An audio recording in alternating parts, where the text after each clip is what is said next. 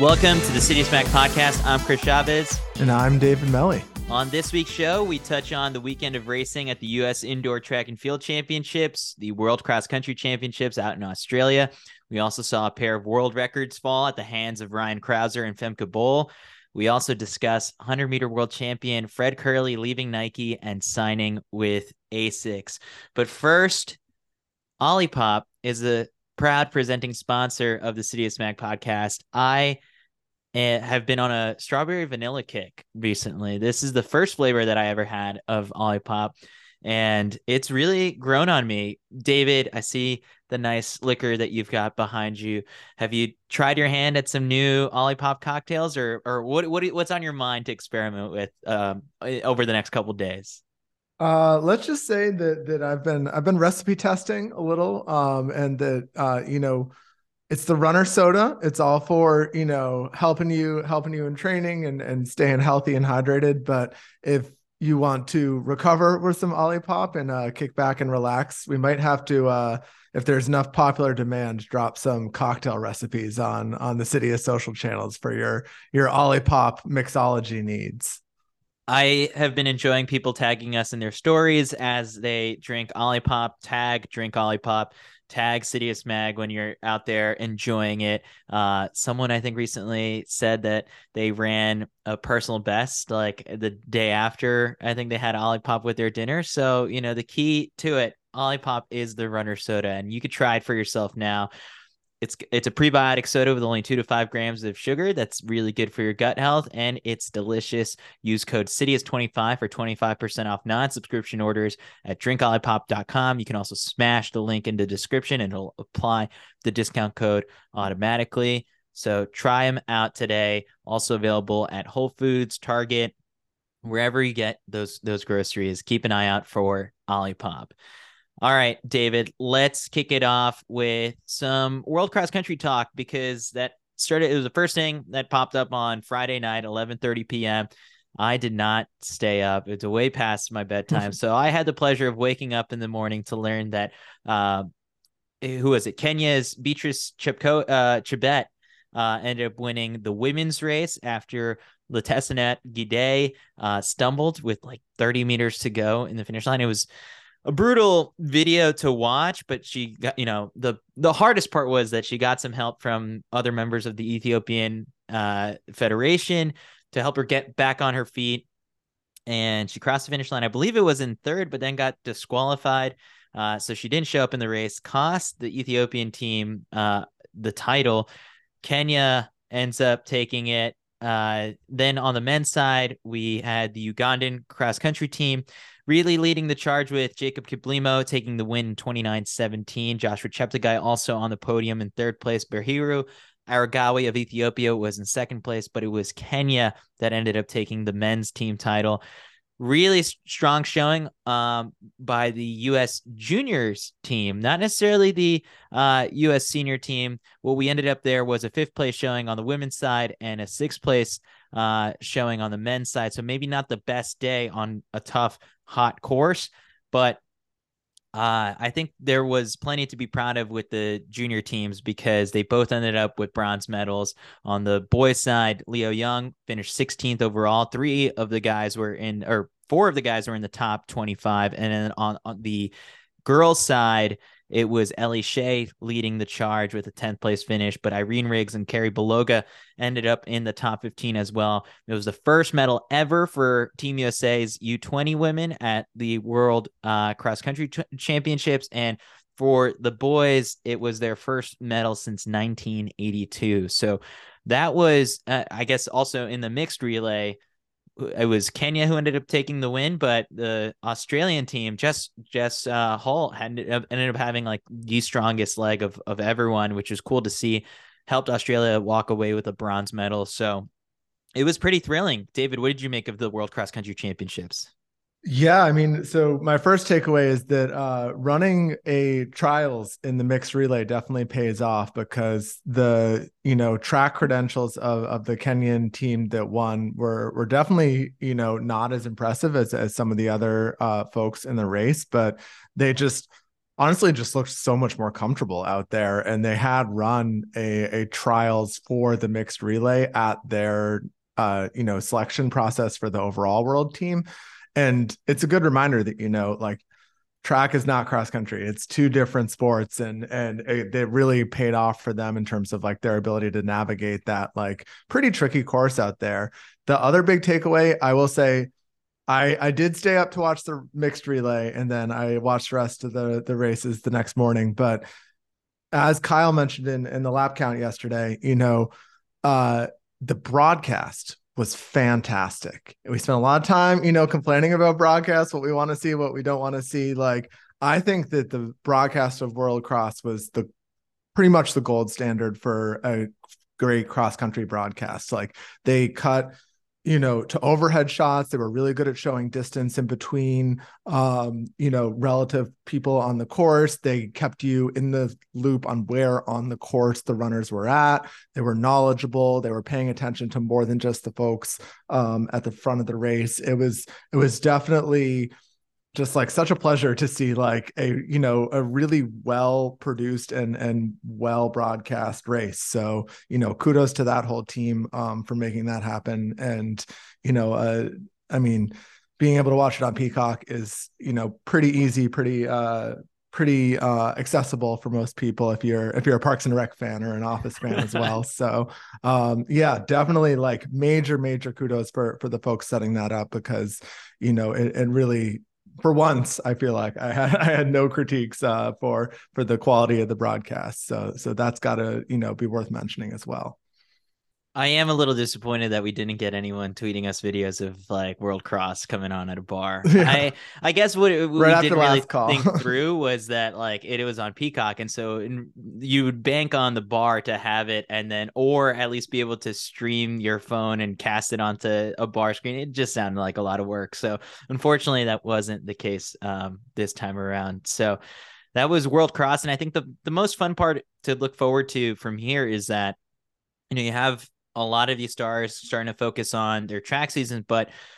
the Ugandan cross country team headed by Jacob Kiplimo, the world record holder in the half marathon, and Joshua Cheptegei, those two guys will be going head to head at the NYC half in just a couple weeks. So that's something very exciting on the horizon coming to the Big Apples. So um, I'm particularly excited by that. They just announced those fields uh, today, which are looking pretty strong. Um, also in that race will be Galen Rupp, Edward Cheserek, and Barry Teferi, Helen Obiri, Molly Huddle, Des Linden, uh, Eilish McColgan, uh, Carolina Grøvdal, Tasha Wodak, and and the list goes on and on. So NYC half, like, you know, some people treat it as a tune-up for something like Boston or London, but uh, we could be in for some really quality racing there because we've seen it be fast and we've seen it be um, tactical. So keep an eye out. We'll preview that as it gets closer. All right, yeah, let's move. You know, oh. I was just gonna say between guys like Galen Rupp, uh, you know, Teshome Mekonen and and even someone like Ben True, that that U.S. half record's getting real dusty up there on the shelf, and and it, you know, with guys like the Ugandans to push the pace early, um, it, like they're gonna be on record watch for sure. You just have to wonder if Galen Rupp is healthy again. I know he's not signed up for a spring marathon, to my knowledge, but um, yeah, I mean, it's just that's been the biggest question mark with him. And then I guess after that, then you can start to think of uh, some record talks.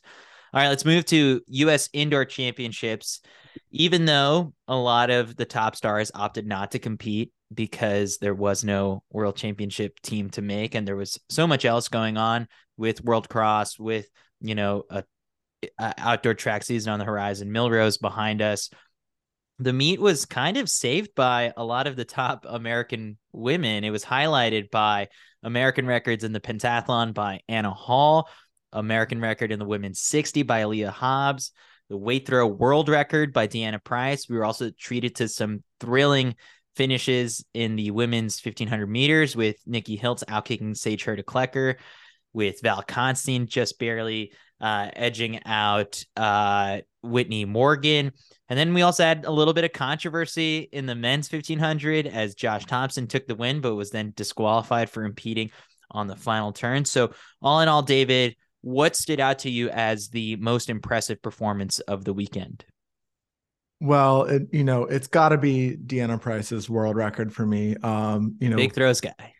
Techni- big throws guy, you know it. Um, technically, the World Athletics doesn't consider the weight throw to be an official event, but we, as as Kyle likes to say, we're team world record here, so uh, we're we're counting it. We're making the graphic. Um, shout out to uh, Harley Bassett, our, our graphics guru, because she had uh, plenty of work to do this weekend with all the the folks setting uh, setting records. Um, but it's not just impressive in that you know obviously she became the first woman to throw over 26 meters. Um that's you know super groundbreaking and and she improved the the world record by such a good big margin. She actually broke it twice in her series. But just looking at how far she's come you know uh, her her pb is is 24 71 from January 2020. So, you know, it's a couple years old now and and she had surgery in 2021. She had long COVID uh, right before Worlds last year and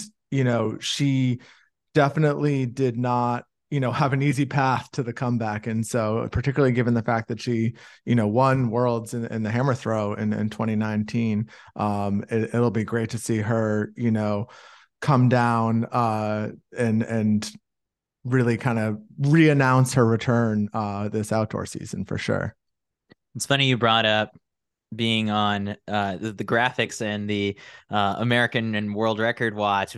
We're recording this as the World Indoor Tour meet in Madrid is taking place, and so in just a couple moments, like we might uh, just oh yeah, we're gonna get some live reactions from yeah, because uh, Yared Nuguse is on the track any second. So it could we could see something special go down. But all right, I'll bring it back to US Indoor Championships as I watch this from the corner of my eye. So what stood out as the biggest performance for me, um, Anna Hall, I I think just winning the two titles, it's very clear just kind of by the disappointment that she had right after uh, the 800 in the pentathlon that she was very disappointed to come so close to the world record and just fall short.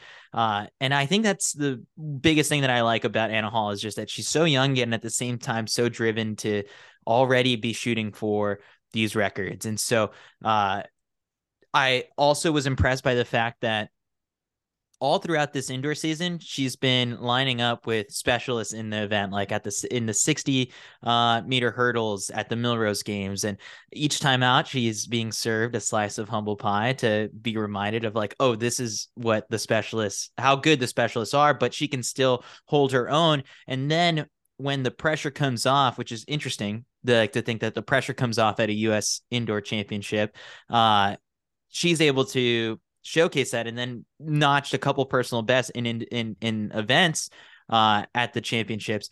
I think it's just kind of like you know the limelight and the spotlight gets a little bit uh, dimmer at the U.S. championships for the pentathlon. Not as many eyeballs, not as much of crowd noise and pressure, but she still kind of delivered when that moment uh, came up on her. And so, on top of that, then just you know she comes back and blazes to the 400 meter title.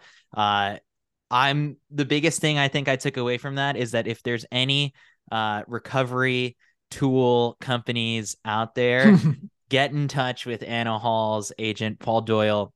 Sort something out. She's someone you want to have on your roster just because like she's she nailed it. I mean, like to do those events in the for the pentathlon and then to come back and win the 400 um, was very impressive. So I'm excited for what she can put together during uh, the outdoor season. In particular, I remember at the very beginning of the year on her Instagram story, she posted a mood board that she'd put together, and in it, it like I, I, I zoomed in to make sure I was seeing this right. It said eight thousand points. So I'm, uh, she's got oh, that oh, on her mind. I'm excited to see what she can put together uh, during the outdoor season. So Anna Hall was my MVP, and it's kind of the only reason I picked Anna Hall is because just a couple weeks ago I was already saying in my buy or sell segment I'm buying Aleia Hobbs, and I was proven right when she won uh, and broke the American record. I mean, it was it was fantastic. I you were moved by the photos that Kevin Morris captured from that race. Oh man, and and you know, talk about someone who has just had like a long journey of it. You know, she she hadn't set a personal best in the uh, 60 meter before uh, since 2018. Um, coming into this season, uh, there's a fantastic piece about um, her her adoption and motherhood journey on uh, Spikes magazine that everyone should read and check out. Just like you know, somebody who who maybe isn't like super like bombastic out there on social media, like you know super like overt with with her emotions but to see her you know get that title and that record and and you know really break down on the track after it was it was really special. Um and you know this is a good segue you know we're talking about athletes to watch outdoors. Uh i was looking up i was doing a little work. Um it's hard you know she's ahead of some some big names uh, on that 60 meter all-time list now that that she's at number two. Um, but the the folks right around her were all sort of uh, sprinters in the 90s when they you know raced indoor a lot more. And so kind of converting your your indoor 60 to your outdoor 100 is, is a little bit of an easier uh, factor. And you know they're all uh, you know Privalova the the woman who's ahead of her it has a 1077 PB.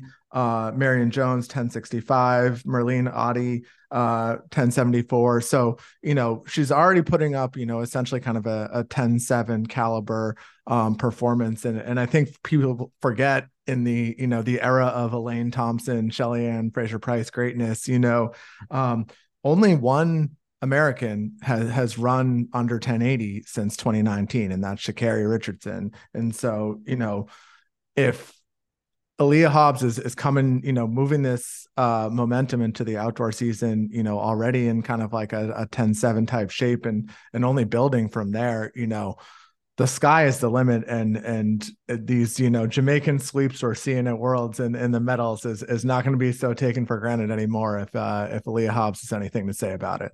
Yeah, Aleia Hobbs is Team USA's best bet to break up the uh, Jamaican sweep and I think she can do it. Uh, there's it, it's everything. The the story, the time she's backing it up. Like she is the person that you know Americans should be rooting for this upcoming outdoor season.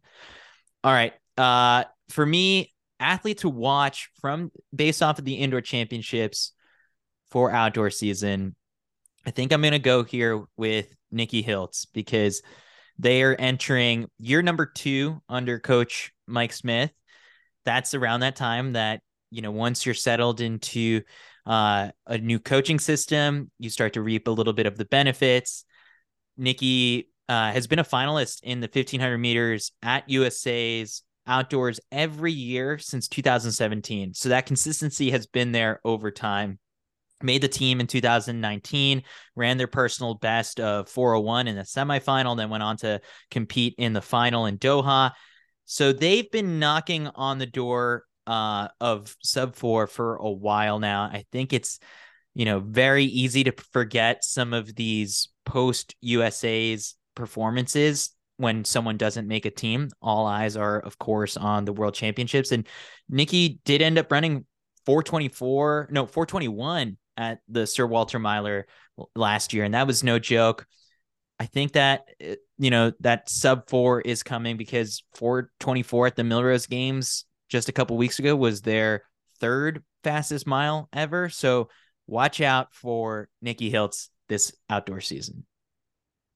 Yeah, and uh, you know, we we talked about her a little bit already, but the other person I would shout out is just Val Constien. You know, I think um folks kind of remember um, you know, uh that that 2021 uh, trial steeple, and they remember, oh, uh, you know, uh, Leah O'Connor fell, and and Colleen Quigley was coming back from injury, and and I think that there was some, you know, sentiment at the time that like Val making the team uh, was was something of a of a fluke, and then you know, I think with with the time she ran and and you know her performance um you know at the olympics i i, I think um you know really put that to rest. But just keeping in mind like how much of a jump she's made in the flat events. Um, you know, someone I think it was Dan Lowe pointed out that that her uh, time 848 from uh, USA's converts down to a, a sea level 835, which is you know what what people like Ellie Hennis and, and Elise Cranny were running at Millrose a couple weeks ago. So these like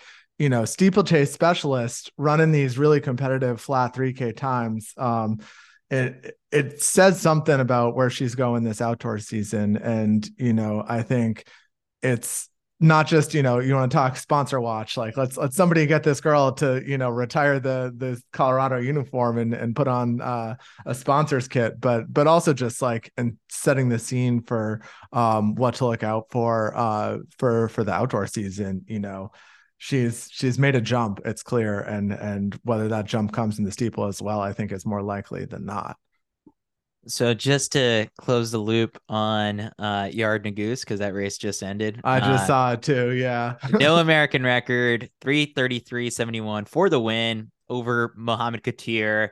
Grant Fisher, I think, finished a little further back. Uh Yared's looking great. And so um I wonder uh where Yakov was and what he's gonna think of this one because I think uh yeah, uh like we said, Aleia Hobbs best bet for um you know, to break up the Jamaican sweep, I think Yared is uh, America's best bet to beat Yakov as of right now. Yeah, I mean, Katir was the what the silver medalist at yeah. 1500 um, last year, and and he took him down, you know, from the looks of it, pretty decisively, like uh, uh, over almost a full second. Um, Grant Fisher ran 334.99, which you know for a guy who we think of as a 10k guy and especially you know he did he did kind of look a little flat um in in that first Europe race you know that's obviously a great sign um that he's you know moving in the right direction. And you know again talking about talking about winning chances you know you're going to be able to you got to need to be able to kick with the big boys if you're going to you know start racking up hardware in the, in the 5k 10k so, so showing you know 334 indoor speed uh, is definitely going to only help him moving forward into the the outdoor season. So you, we didn't touch it on it in the intro, but you got a little bit of uh, Madrid into this podcast. We talk a lot about high level performance and training for running on the Citius Mag podcast, but I want to take a second to talk to you about something equally important to performing your best, and that is recovery. This is something I've honed in on over the years, and I can't stress it enough. You got to take the time to recover. One simple recovery trick is to make sure that you're putting on the right footwear after your run because your feet have taken a beating, whether you're racing or you're training. And a brand that Kyle and I discovered last fall is Velous Active Recovery Footwear. They're designed to specifically help you restore, revive, and re energize before and after you train. Velous has worked with competitive athletes and the medical industry to create what they call tri-motion underfoot technology that cushions, supports, and flexes in all the right spots. It is engineered to let your feet and legs heal faster after you train. These shoes are so lightweight. I've been wearing them for a while now and I absolutely love them. I've got them on right now while I'm recording this podcast. I bring them with me to the track and to long runs. This spring, Velous is launching two new styles to their recovery mix the Hoya Slide with an adjustable upper for a custom fit that can also work with or without socks. They've also got the Skyline coming, which is a full lace up recovery shoe that you can wear all day, every day, to and from the track. Velous Active Recovery Footwear should be in your footwear mix and part of your plan to perform and train at your best. Kyle and I can't wait to get our hands on these new styles. This new performance brand that everyone's talking about is bringing the absolute best and most technical recovery footwear on the market. Check out Velous Footwear at velousfootwear.com. That's spelled V E L O U S footwear and enjoy a 20% discount by entering code CitiusMag20. Make sure that the capital letters are C and M in that code. Check them out, velousfootwear.com. All right. So as we recap more things that took place this past weekend, Ryan Crouser. I did not think that we'd be talking about the Simplot uh, games in Idaho on this podcast, but two-time Olympic champion Ryan Crouser. Let me tell you, those live results were hard to find. he launched the farthest shot put throw in history, 23.38 meters. That's 76 feet, eight and a half inches. Uh, that's farther than the previous world indoor record and farther than the world outdoor record from 2021, which is 2337. So, my favorite part of this whole thing is that he did it in front of a high school crowd. I think we've mentioned it in the past before about just how mm, we should get creative, I think, of showcasing the elite athletes at high school events, whether that is at a high school national championship, one of the many, uh, or at uh, the state championships. We saw when Roisin Willis ran whatever it was, 201, two flat at the Wisconsin high school state championship. There were thousands and thousands of people in the stands. Yes, some of those people are the athletes competing and their families, but that's a great crowd. And so, what was cool about this performance was that with a stadium full of high school kids and their parents and their coaches, now they're able to walk away thinking one, being able to say that they saw a world record happen, two, they now know who Ryan Crouser is and how impressive it was. And they they have that context. They probably know what the kid who won the state championship or whatever that that meet in particular they won that event as a high schooler what that distance was versus what a, a professional does um so you know i think that there's it's an easy way to educate the younger generation and i think i've heard some buzz that there's going to be a elite four by eight uh, record attempt or something like that, or showcase at the New York State Championship with Empire Elite, and I think like maybe Atlanta Track Club and or District Track Club that might be happening. It's a really tough record, but again, like it brings the high school athletes closer to the professional ranks, and so you've got all these high school kids wowed by Crouser, and they could say that they were there for a world record. So mission accomplished. Yes, I mean I'm sure there's a, a population of people thinking that it was dumb that Crouser did, did this at uh, high school meet and not at the U.S. Championships, but I'm looking at the pluses here. Positive vibes only here. I was say uh, this is uh, definitely some talking out of both sides of our mouths about the the professionals competing in professional meets. But yeah, right. We can, now we, we can focus on the bright side for be now, competing at high school. I think it's okay, and in like an exhibition standpoint, like and, and for like a standalone event, maybe like the time trials like and stuff like do that at a high school event or whatever it is. Maybe the off distance stuff like the hypothetical stuff can be at a high school event.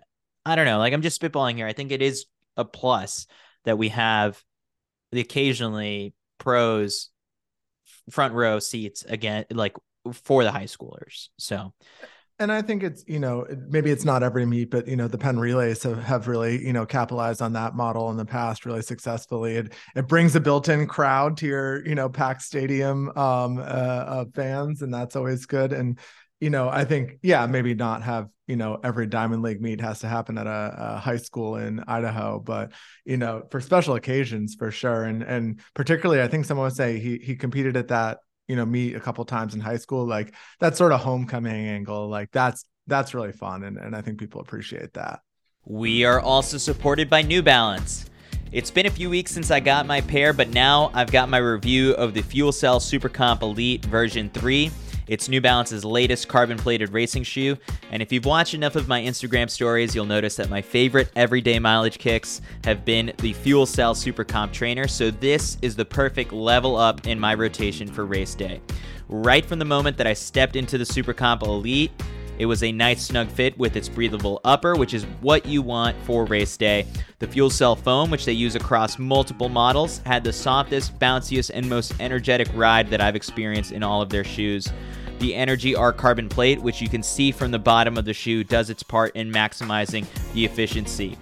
You just have to consider this one for your next major race. And here's a little quick pro tip from me. The white and victory blue colorway looks awesome, and it's the same style we've been seeing all of their pros, including American record holder in the half marathon and marathon, Emily Sisson, wearing. Get your pair of the Fuel Cell Super Comp Elite version 3 at newbalance.com today.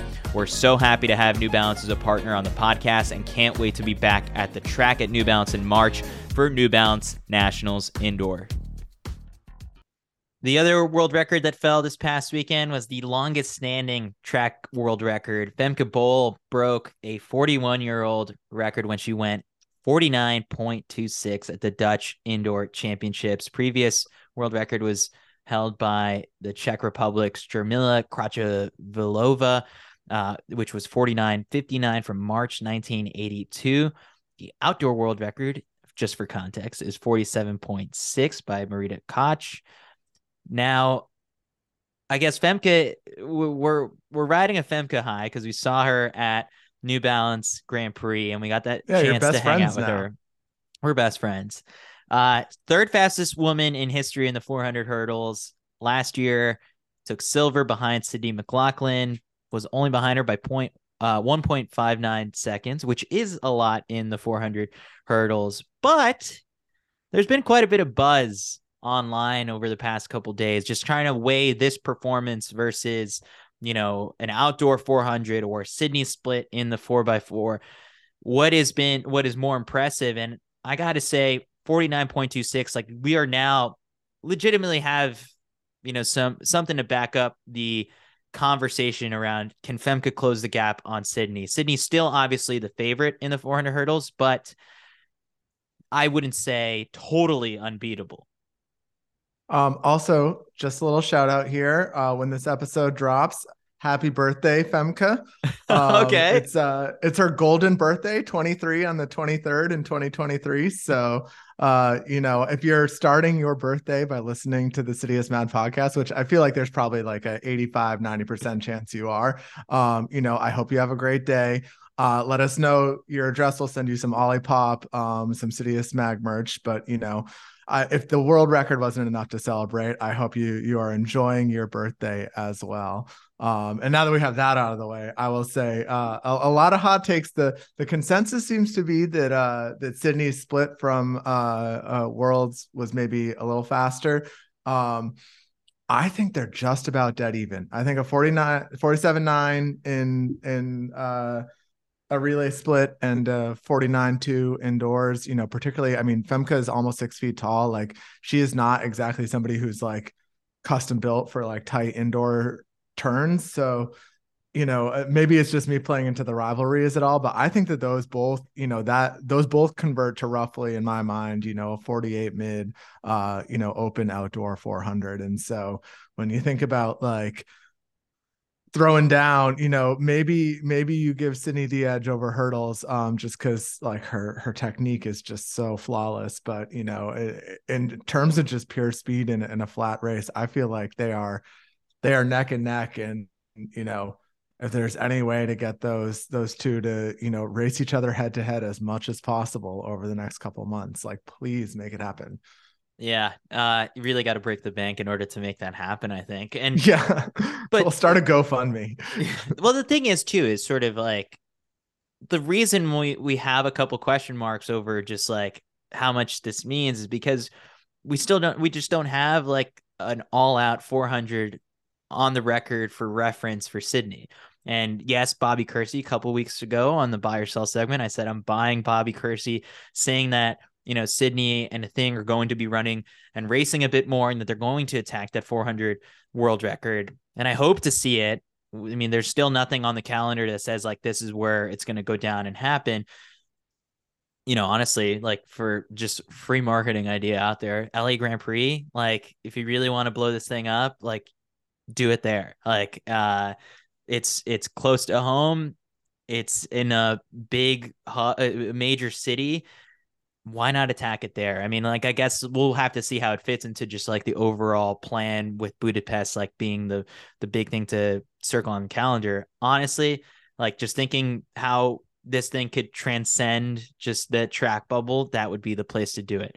I don't know. I mean, that's just me just casting out the idea. But to and the point, you know, yeah. Oh, I mean, obviously, if you if you get Athing in Sydney in the same race, like that's fantastic. But but even if you don't have that, like having someone like Femke in the race who's going to push you, you know, uh, one of the things that was really clear from the race this weekend was that you know Femke really benefited from having uh, Lieke Klaver uh, on her inside and and having to beat her to to that second turn was the you know that really kind of made her get out fast enough to get that record. So you know, all the more reason to have people, you know, race head to head, even if you, you know, you don't want anyone to take a, a little shine off your star. Like you're gonna need you're gonna need a little help. 47 6 is no joke. And so I, I think getting everybody together, you know, that's how we've seen the the 400 hurdles records go down is, is having that pressure um really really push Sydney to to incredible new heights. So all the more reason bring him bring him here. Let's all head to LA and uh, and watch this go down. Uh interesting post that we put up on the lap count Instagram was just kind of forget the hurdles. Are you taking 49.26 on a 200 meter track from blocks or 47.91 with a running start? And the comment section is pretty split here. Brenna Detra uh, put a who's a professional and runs the 800 said, well, when well in a split, you're less you're running less distance than a true 400. So I'd have to say Femke's open 400 indoors with tight turns this early in the season is faster. Also had someone else uh, comment in saying the rolling start makes such a difference. The world record for men in the 30 meters is 3.86. Uh, there must be a typo. Oh, there's going to be a lot of math here. yeah, yeah. So whatever. That being said, Sydney's quicker over flat 400 than than Femke. Pretty sure, but that's the thing. Like no one actually knows for certain until we actually get this sort of race. Um, but a lot of people are taking the the relay split. I guess like it's just flashier on paper, but uh, there is some validity and weight to Femke's uh, race, and I'm glad that we got this during the indoor season. Again, I think as Kyle wrote in the lap count, enough with the talk that indoors doesn't matter, indoors doesn't count. This is a great indicative thing for us to be able to, you know, keep this conversation going over the next couple months until we get that head to head in Budapest, which is probably going to be the next time we see Sydney versus Femke if we're being real here. Um, all right. Next topic. Fred Kerley signs with ASICS. The world champion and Olympic medalist Fred Kerley announced that he has signed with ASICS He's coming off an incredible season where we uh, saw him lead the U.S. sweep of the men's uh, 100 meters at the World Championships. And now he's going to be rocking new spikes, new kit, and he'll be debuting on Thursday in Australia with the uh, with a 200 meter race in Melbourne. So we were kind of speculating and we had heard buzz over the last couple weeks that when Fred was signing, it was not going to be with Nike. This is just kind of like us in the Citius Mag group chat, just kind of the intel that we share with each other. We knew it wasn't going to be Nike. Saying. And that it was going to be someone we didn't expect. And now, this I wouldn't say is totally unexpected because ASICS does have some sprinters, including Joseph Fahnbulleh, uh, who signed last year after the World Championships. So, uh, I like this. It's something different. It shows ASICS is very invested in into trying uh, something new with the sprints. Their spikes must be good. Fred is not going to downgrade from Nike spikes to something that he doesn't trust. So the product must be good. ASICS is already sponsoring World Athletics, and and their you know logo and stuff was pla- plastered all over the World Championships. So this is this is cool because I guess for them they invest so much in the world championships and stuff that I think like this is also a little subtle way to market yourself when the Olympics roll around. And ASICS is not like a major sponsor of the Olympics, but if you put your spikes on the fastest man and someone who could possibly win the gold medal there, there there's going to be some good exposure. So um, I'm f- very interested to see how this is going to play out. And my other big takeaway from this is that this really does open up some doors for Fred Kerley to cash in on just the star power that he deserves. Like the way we think of Fred in the track and field world is that he's a man that is going to achieve what he sets his mind out to do. And he's somewhat mysterious. He tweets he's random things out like greatness with no further context, cracks a couple jokes and some soft smiles during the mix zone after he actually gets the job done, shows up to the major races and delivers. He's got so much potential to, you know, earn things. There's talk of a sunglasses sponsorship or a really nice watch sponsorship. And uh, so Fred, this is his chance to really cash in on being the the star that he is. I, I, just listened to an interview that he did a couple days ago with an Australian radio station because I'll consume any sort of Fred Kerley content that is out there. And they asked him like who his inspiration in track is, and obviously for him, he said Usain Bolt. The two of them share an agent. And i think they've you know traded comments and you know tweets at each other on social media. And then he starts saying is like hopefully investment tips yeah. and then on the the second uh he was like he starts off saying and number two he's like actually wait there is no number two. And so it's only been bolt for him and and fred has got a good chance here of you know filling those shoes as you know uh track and field star that is not you know, struggling to to make money. The buzz about this contract is obviously that it's huge and deservedly so.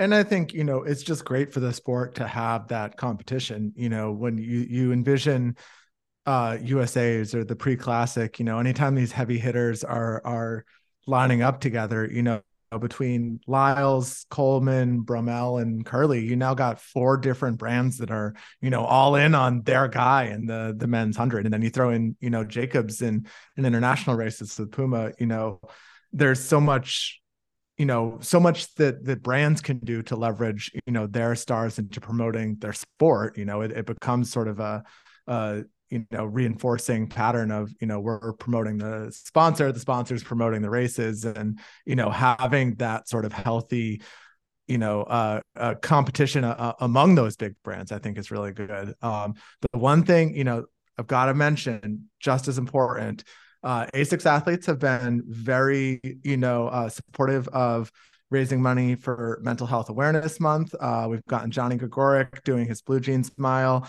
Uh, a couple years ago, we had Emma Bates doing her Blue Jeans 10K. Fred, I'm throwing out the challenge right now. Next April, we want to see a blue jeans 100 baby let's see the world record in the blue jeans 100 meters uh, I, I don't know what that is but i'm sure that it is well within your reach so you got a couple months to train up now it's february but you know uh, or is it may i don't remember which may. month uh, may yeah so may let's get let's get that blue jeans 100 let's raise some money for for mental health services and awareness um that's the asics way so now that you're an asics boy uh it seems like you got your work cut out for you sub 10 in blue jeans? You Ooh, think? That would be crazy. I think you could nuts. do it, right? Yeah, it's they'd have, red. They'd have I, to be very light. I don't know. Uh, we'll we'll have to consult with some of the sprint experts as to as to what we think he could run. I would love to see it. I mean, that would be you know whatever Fred sets his mind to, he's able to do. So if he puts, if, if we hear him tweet uh, like sub 10 jeans hashtag uh, phase sub 10 weeks. jeans. Yeah. Yeah. I love that. Uh, all right, this is the perfect transition to move to our buy or sell segment. I'd love to buy uh, the Blue Jean Hundred. Uh, that's a that's a great concept, but uh, similarly, I guess I'll stay in the hundred Fred's event because he's gonna have some company. I'm buying Michael Norman running the hundred meters this year. Um, I just put out a podcast episode with him earlier in the week, just a couple days ago he uh, an interview was published with NBC where he talks about how he's shifting his focus to run the 100 meters this year before he does try and defend his uh, 400 meter gold medal at the World Championships in Budapest. So, I mean, really, he's this makes sense to me. Like, there's some people out there who think like, well, he's got no chance. Like, the U.S. just swept the hundred with Fred, with Trayvon, with Marvin, and you've got Noah Lyles also out there trying to achieve the double. Christian Coleman is also a factor that people I think constantly uh, overlook. But you know, Michael Norman has already run nine nine eight, I believe, in the hundred. Nine eighty six, yeah, yeah. Um, and this is it's not like no risk because there's obviously a risk in possibly getting injured, but you know, he's in order. I think he's looked at it before that eh, the way he said it to me was like the only person who can call themselves the fastest man in the world is uh, the winner of the hundred, and he wants that title someday. Uh, this move is being called the Fred Kerley move because Fred did it successfully. Uh, it took some time after you know he came close with a silver medal at the Olympics in 2021. Then it you know that was his first full year running the hundred. Then in the second year with that hundred meter focus, he wins worlds last year.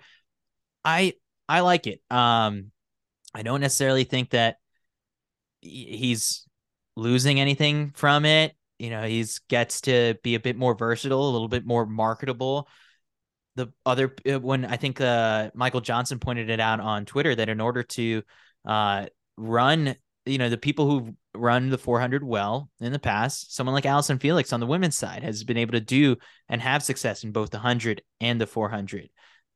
Michael Johnson himself is another person like you. If this is successful, he's going to be more marketable. More marketable, you know, is is great for the sport. He's going to get more eyeballs, and it just, you know, he's going to be 30 years old at the 2028 Olympics. This who knows? Could could Michael Norman be a 100 meter star by then? I don't know, but this is our first experiment to try and get there.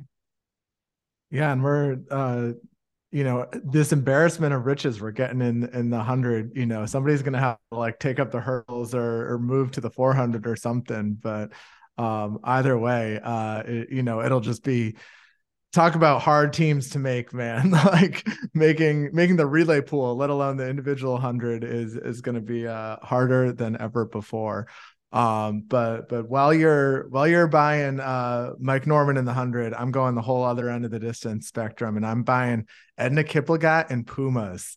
Uh, okay. Uh, the news just came in this morning that that she's signing with uh uh Puma, and you know, it's it's not often that a a, a 43 year old signing deal, you know, uh is is such big news, but she is truly the ageless wonder.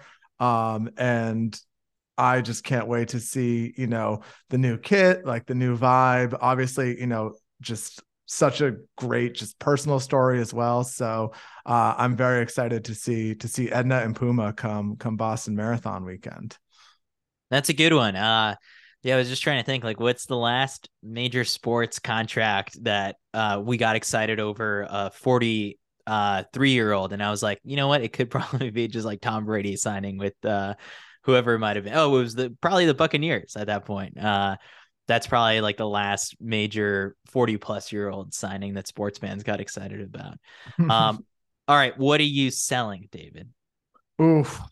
Uh not to loop all the way back around to usa's but i'm selling uh rule 163.4 of the of the usatf rulebook. Um you know, we didn't talk much about this in our recap, but but Josh Thompson got uh, hosed uh, easily. Uh, you know, one he was like I was, you know, via the Citius Twitter, like uh, almost giving him a little shit because uh, he really was like easing up at the line in the those last 10, 15 meters. But um, you know, won the the 1500 and then you know several hours later from from the looks of it you know got dq'd um from from what he was saying you know it sounded like there wasn't exactly the right uh, whether he didn't have the time or or you know opportunity or wasn't made aware um of his ability to appeal for whatever reason you know he was he was just informed and and there was no kind of recourse from that um uh, you know we don't need to turn indoor races into rugby matches but like particularly you know even compared with outdoor the the contact has just always been you know a natural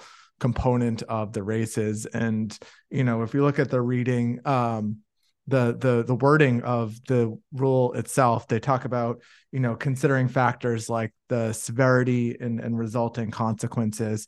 You can rewatch the the replay and decide for yourself you know how severe the the contact was. Like you can barely i like couldn't even tell what they were dqing him for. But i think the resulting consequences piece like if it's if the consequence is like someone gets bumped from the prelims into the semis like whatever who cares? But like there's got to be a really high burden of proof for like stripping someone's us title away. And i i can't in a million years envision that they cleared that with you know what whatever footage they were reviewing um, after the fact you know? I think sure you want to keep it fair you know you do you, you want to give people the ability to you know file protests and appeals if if it's you know um, something where where someone got a short end of the stick but like to to invalidate the winner of a national championship i think like it has to be pretty egregious and and nothing in in that race was to my perspective you know worth a DQ, let alone a DQ of such a you know high caliber for sure. Mac Fleet was up in arms. If if you look at his his Twitter feed, and and we were you know subject to many texts from Mac of just him just kind of you know doing X's and O's and like drawing on you know the video and stuff. Uh, I wish we could show you all that, but that footage is kind of uh, we were not allowed to post it. So uh, we could really break it down for you in detail. But Mac was uh, not too happy about this one. And what was your other uh, kind of hot take? Is that you you don't think that we should be able to start another of the next event at a U.S. Championship or at a championship until the results go final for that race. Was it you that was thinking that? that? wasn't me that said that. I, I, I got some questions about the TV window. I know that's what I was gonna say. It was like, with, but because like if yeah. you think about it, like a play is under review in football, and it's like you're not gonna keep the game going until like uh, until that's finalized.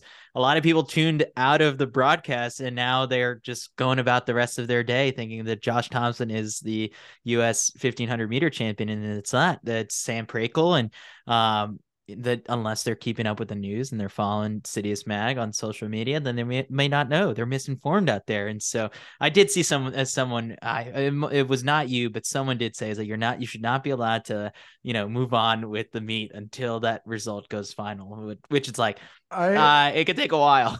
yeah, that wasn't me, but uh, uh, I got some questions about the logistics of that. The other uh, slightly less um, are uh, unbiased way of looking at it is uh I'm pretty Josh Thompson as a kid, right?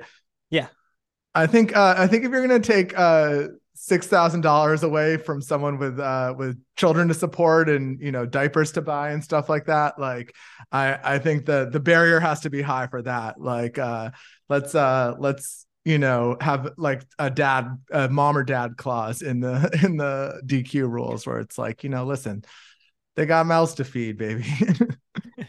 I like that one. Um, all right. What am I selling? I am selling a studio apartment in Queens, uh, New York, but I might just have to sell my home, everything. Uh, with with a contract with with Fred Fred Kerley's new contract with Asics. I'm sure he's going to be buying a lot of land, investing in land, investing in land. Uh, you you should all check for yourselves. He might have already bought your house wherever you might be sitting. I I'm pretty sure he's bought everyone's place at this point. So selling land to Fred Kerley, Fred, if you're listening, you got to get your real estate license and, and start getting commission for Fred's uh, land investments. That's, that's uh, the move. Yeah, Fred Kerley, get in touch with Pat Price. Pat Price will take care of uh, of mortgages and all that stuff for you. Uh, yeah, so that does it. I guess inside Citius Mag, what else we got? Uh, we had an interview with Mike Norman on this podcast feed earlier in the week. Uh, I believe we're going to have an episode of More Than Running with Dana coming out fairly soon. Uh, this weekend, I think not too many of us will be hitting the road. Uh, David, you might be at the. I'm going to swing by BU.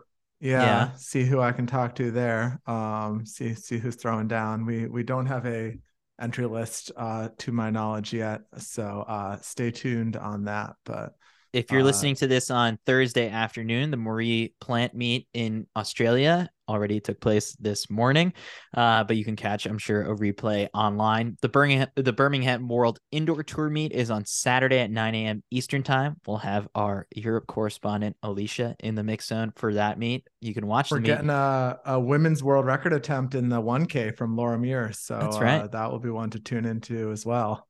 The USATF Half Marathon Championships are going to be taking place in Fort Worth, Texas. But actually, I will be at a different half marathon. I'll be in Atlanta for the Publix Atlanta Half Marathon on Sunday morning, and you can watch that one for free on the Atlanta Track Club YouTube channel. I'll be on the mic alongside Carrie Tollefson, and we're going to have Ali Feller from the Ali on the Run podcast as our sideline correspondent.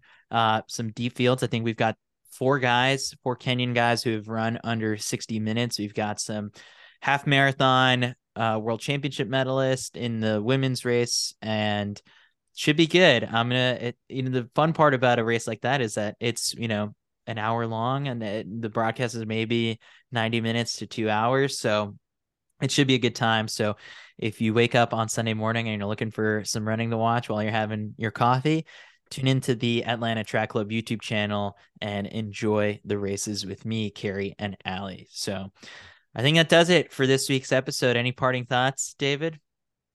Uh, I just, you know, I love track and field and uh, can't wait to watch more of it this weekend. Yeah. A, lot of people have been asking about the hats. I got to find a manufacturer uh, yeah. who will be Go able wide to put it on those.